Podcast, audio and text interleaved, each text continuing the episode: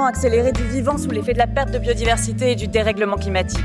It has become a symbol, a symbol of constructive decision making in this parliament. Making nature healthy again is key. If we do not take dramatic action within the next decade, we may face irreversible damage to the natural world and the collapse of our societies.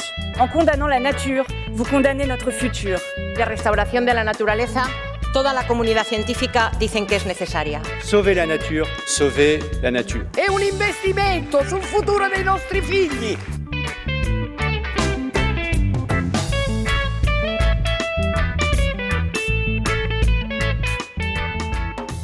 Αγαπητές και αγαπητοί ακροάτριες και ακροατές των podcast της εφημερίδας Ο Χρόνος, καλώς μας ήρθατε σε ένα ακόμη επεισόδιο που ηχογραφείται στο Στρασβούργο στο πλαίσιο της Ολομέλειας του Ιουλίου. Μπορεί οι εθνικές εκλογές να πέρασαν, αλλά επειδή πρόκειται για την πρώτη συνεδρία του Ευρωκοινοβουλίου μετά από αυτές, θα ήθελα από τον σημερινό μας καλεσμένο να ακούσουμε ενδιαφέρον την άποψή του δεν είναι άλλος από τον Ευρωβουλευτή των Ρινιού, τον κύριο Γιώργο Κίρτσο και λέω κύριε Κίρτσο πάντα με ενδιαφέρον γιατί πάντα η προσέγγισή σας έχει ενδιαφέρον και παρουσιάζει ενδιαφέρον. Οπότε σας ακούω. Ευχαριστώ για τα καλά σας λόγια. Ε, νομίζω ότι ε, είναι ένα εξαιρετικά αρνητικό αποτέλεσμα το οποίο δεν είχα προβλέψει ε, και με έχει προβληματίσει. Το πρώτο είναι ότι μια κυβέρνηση η οποία στα περισσότερα ζητήματα πέρασε κάτω από τον πύχη ε, βγήκε ενισχυμένη, 40% plus. Το δεύτερο είναι ότι ένα μεγάλο ποσοστό, ε, αν τους αθροίσουμε πρέπει να είναι 13-14% κάτι τέτοιο, έχει φύγει άκρα δεξιά, σκληρή και άκρα δεξιά, διάφοροι δεξιόστροφοι αναχρονισμοί, ορισμένοι από αυτούς και επικίνδυνοι. Επομένως ε, δημιουργείται ένα πρόβλημα για την ισορροπία του πολιτικού συστήματος.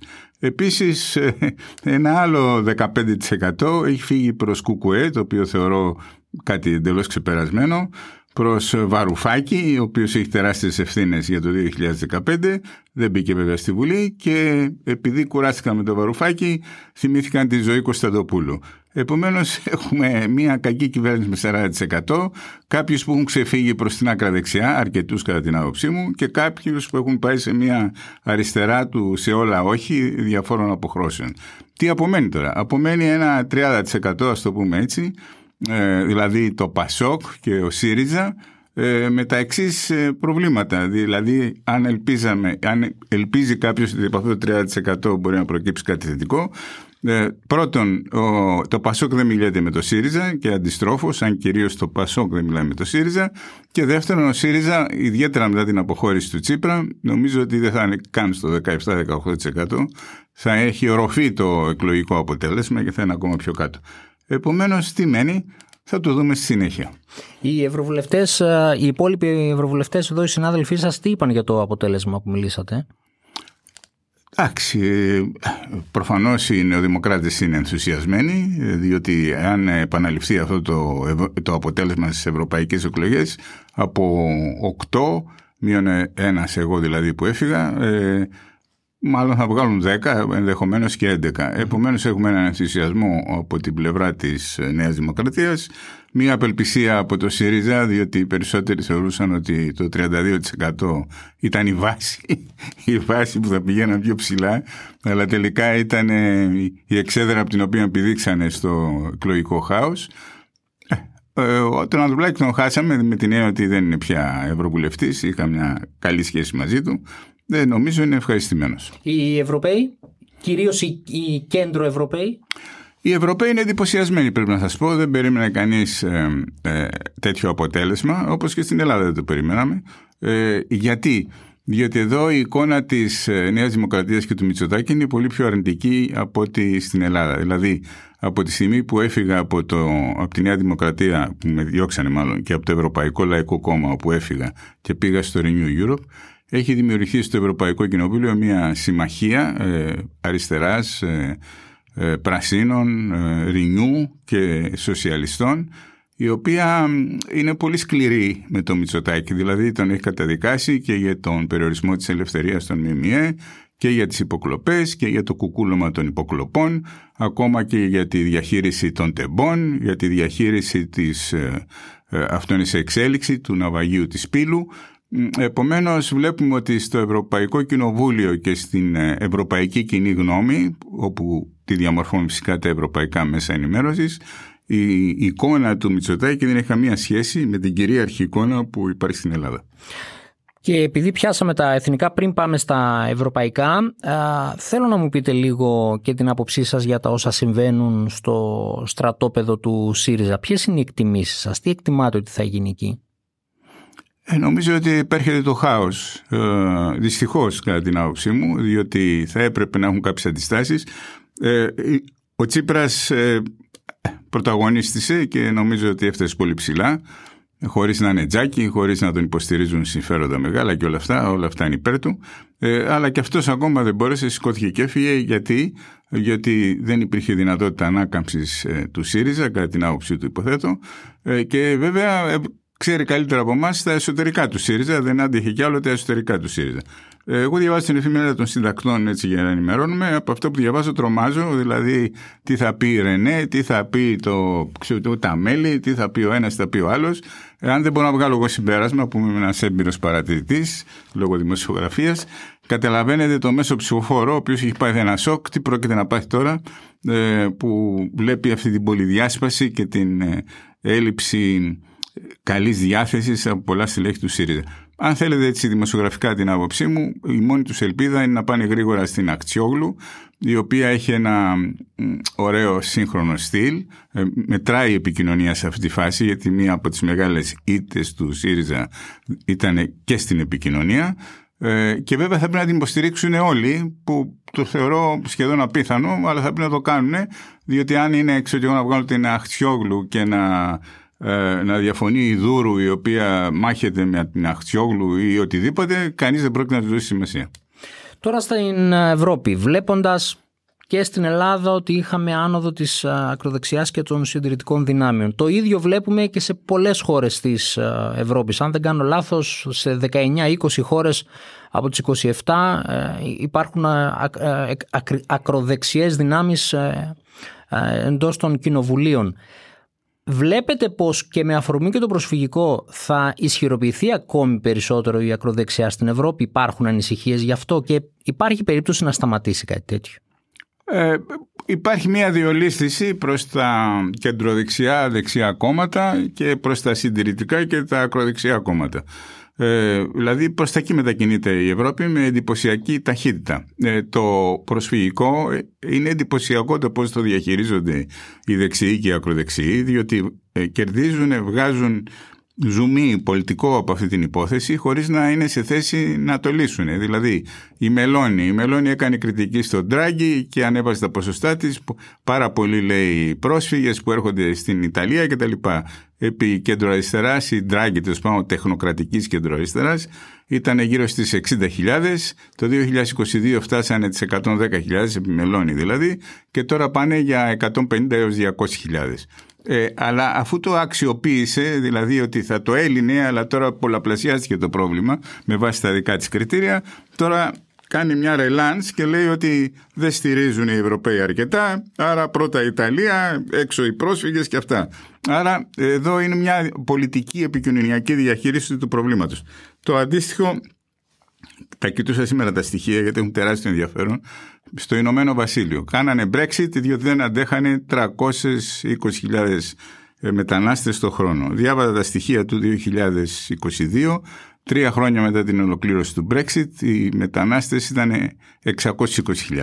Επομένως φύγαν, φύγαν από την Ευρωπαϊκή Ένωση γιατί δεν αντέχαν 300.000 και είναι σχετικά ικανοποιημένοι με 600.000 αρκεί που ε, δεν προέρχονται από την Ευρωπαϊκή Ένωση. Δεν είναι Πολωνοί, ξέρω εγώ, Ρουμάνοι, είναι από τρίτες χώρες. Ε, αυτά βλέπω ε, ε, και δεν είναι ευχάριστα. Το ίδιο βλέπουμε τώρα επειδή είμαι στο Renew Europe. Το Μακρόν να δυσκολεύεται πολλοί εκτιμούν ότι έρχεται η ώρα της Λεπέν. Ε, βλέπουμε τον ε, Ρούτε, ο οποίος ε, μετά τη Μέρκελ ήταν ο πιο έμπειρος πολιτικός ηγέτης, κεντροδεξιός ε, Ολλανδός ε, του Ρινιού, ο οποίος πέταξε λευκή πετσέτα, εξαφανίζεται λέει, δεν αντέχει άλλο μετά από 10 χρόνια στην Πρωθυπουργία. Ε, βλέπουμε λοιπόν ότι τις εξελίξεις, δεν έχω τις απαντήσεις, παρατηρώ τις εξελίξεις, όπως δεν είχα και τις απαντήσεις όπως αποδείχθηκε στην Ελλάδα. Συμβαίνει αυτό στην πολιτική, να μην έχεις απαντήσεις. Καλά. Αυτό, αυτό ακριβώς. Και είναι, και είναι και λογικό, ε, νομίζω. Σήμερα, επειδή είναι 3η 11 Ιουλίου, ε, συζητείται στο Κοινοβούλιο ένα νομοσχέδιο σημαντικό που διχάζει. Έτσι, είναι το νομοσχέδιο για την αποκατάσταση της ε, φύσης. Έχει διχάσει ακόμα και τους ε, Ε, τι εκτιμάτε πως θα γίνει τελικά με την ψηφοφορία και το συγκεκριμένο νομοσχέδιο. Πρέπει να ψηφιστεί ή όχι; Ε, εντάξει, ε, εγώ θα το ψηφίσω. Η ηγεσία του Renew το ψηφίζει. Προσπαθεί να κάνει κάτι συμβιβαστικές προτάσεις για να ε, συμφωνήσει και το Ευρωπαϊκό Λαϊκό Κόμμα, αλλά και εδώ παίζεται ένα παιχνίδι τακτικής. Ήρθαν όλοι, ιδιαίτερα οι Γερμανοί, φύγανε μπροστά με την πράσινη μετάβαση. Ήταν φανερό ότι η πράσινη μετάβαση με τέτοια ταχύτητα δεν μπορούσε να γίνει. Και τώρα που αντιδρούν ε, οι αγρότες και ο Βέμπερ, ο οποίος είναι του Ευρωπαϊκού Λαϊκού Κόμματος, είναι ένας ε, ουσιαστικά περιφερειακός πολιτικός ήταν, τώρα έγινε έτσι φίρμα, ας το πούμε έτσι, στο Ευρωπαϊκό Κοινοβούλιο, ο οποίος είναι από τη Βαβαρία, όπου το αγροτικό λόμπι είναι ισχυρό. Επομένως ξαφνικά κάνουμε μια στροφή και αδειάζουν τους άλλους και είναι υπέρ των αγροτών και κατά των προηγούμενων ψηφισμάτων και των προηγούμενων αποφάσεων. Ε, επομένως έχουμε ό,τι έχουμε στη, ε, στο μεταναστευτικό και το προσφυγικό, δηλαδή ποιος θα αδειάσει τον άλλον και ποιος θα καπελώσει τον άλλον για να πάρει ε, εκλογικά ωφέλη. Το ίδιο παρατηρούμε και στο θέμα των αγροτών. Είναι δε προβληματισμένοι οι συντηρητικοί, οι εκπρόσωποι των συντηρητικών δυνάμεων ή των δεξιών δυνάμεων γιατί είχαμε μια έκρηξη αγροτικής αγανάκτησης που εκφράστηκε εκλογικά στην Ολλανδία. Ίσως και αυτός είναι ένας λόγος που ο Ρούτε πέταξε λευκή πετσέτα, διότι δεν ξέρει πώς να το διαχειριστεί. Ε, επομένως βλέπουμε τώρα μπρος πίσω στο ένα, μπρος πίσω στο άλλο. Ε, είναι εξαιρετικά σύνθετη η πραγματικότητα της Ευρωπαϊκής Ένωσης και πρέπει να σας πω, επειδή είμαι στην Επιτροπή Εξωτερικών Υποθέσεων και ταξιδεύω σε όλο τον κόσμο, Νιγηρία, Σιέρα Λεόνε, Χιλή, ε, Μεξικό, ε, θα πάω Σιγκαπούρη, Καζακστάν κτλ. Ε, με αυτούς τους ρυθμούς που κινείται η Ευρωπαϊκή Ένωση είναι καταδικασμένη. Δηλαδή, έχουμε τους Κινέζους που έχουν φύγει μπροστά σε όλα τα μέρη του πλανήτη, έχουμε τους Αμερικάνους που είναι, έχουν επιλέξει ορισμένα μέρη του πλανήτη, άλλα τα εγκαταλείπουν, αλλά τέλος πάντων είναι μεθοδικοί και γρήγοροι. Και έχουμε τους Ευρωπαίους που από τη φύση των ε, θεσμών, 27 κράτη-μέλη, ο ένας λέει το ένα, ο άλλος λέει τον άλλο, δεν υπάρχει πολιτική ένωση κτλ. Είναι πρακτικά αδύνατο να ανταγωνιστούμε σε παγκόσμιο επίπεδο. Είδα τις τελευταίες σας φωτογραφίες από την τελευταία σας αποστολή στην uh, Σιέρα Λεόνε. Ναι, ναι, ναι. Πρέπει να ήταν ε, με μεγάλη εμπειρία, έτσι. Ε, ναι. Ε, αποφάσισα επειδή είμαι στον.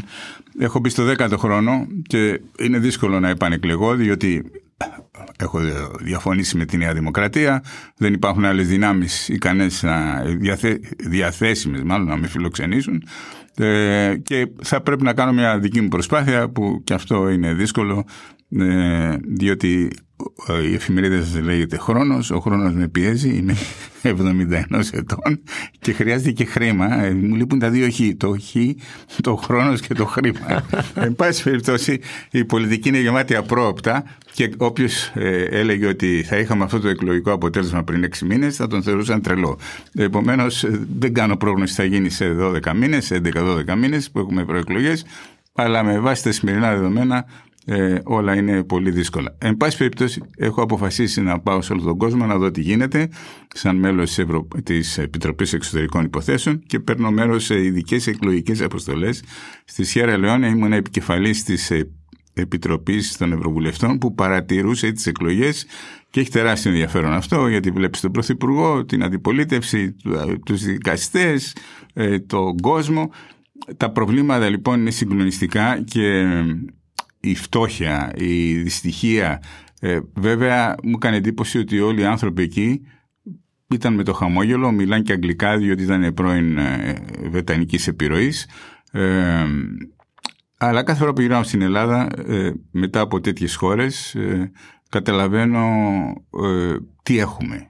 γιατί άμα είσαι στην Ελλάδα και αρχίζεις την κρίνια τι γίνεται στη Δανία, τι γίνεται στο Λουξεμβούργο, τι γίνεται στις, στα ανεπτυγμένα μέρη της Γερμανίας ε, πήγαινε μια βόλτα στο Μεξικό ή στη Σιέρα Λεόνε ή στην Ιγυρία και μετά θα σου φανεί το χωριό στην Ελλάδα μια χαρά.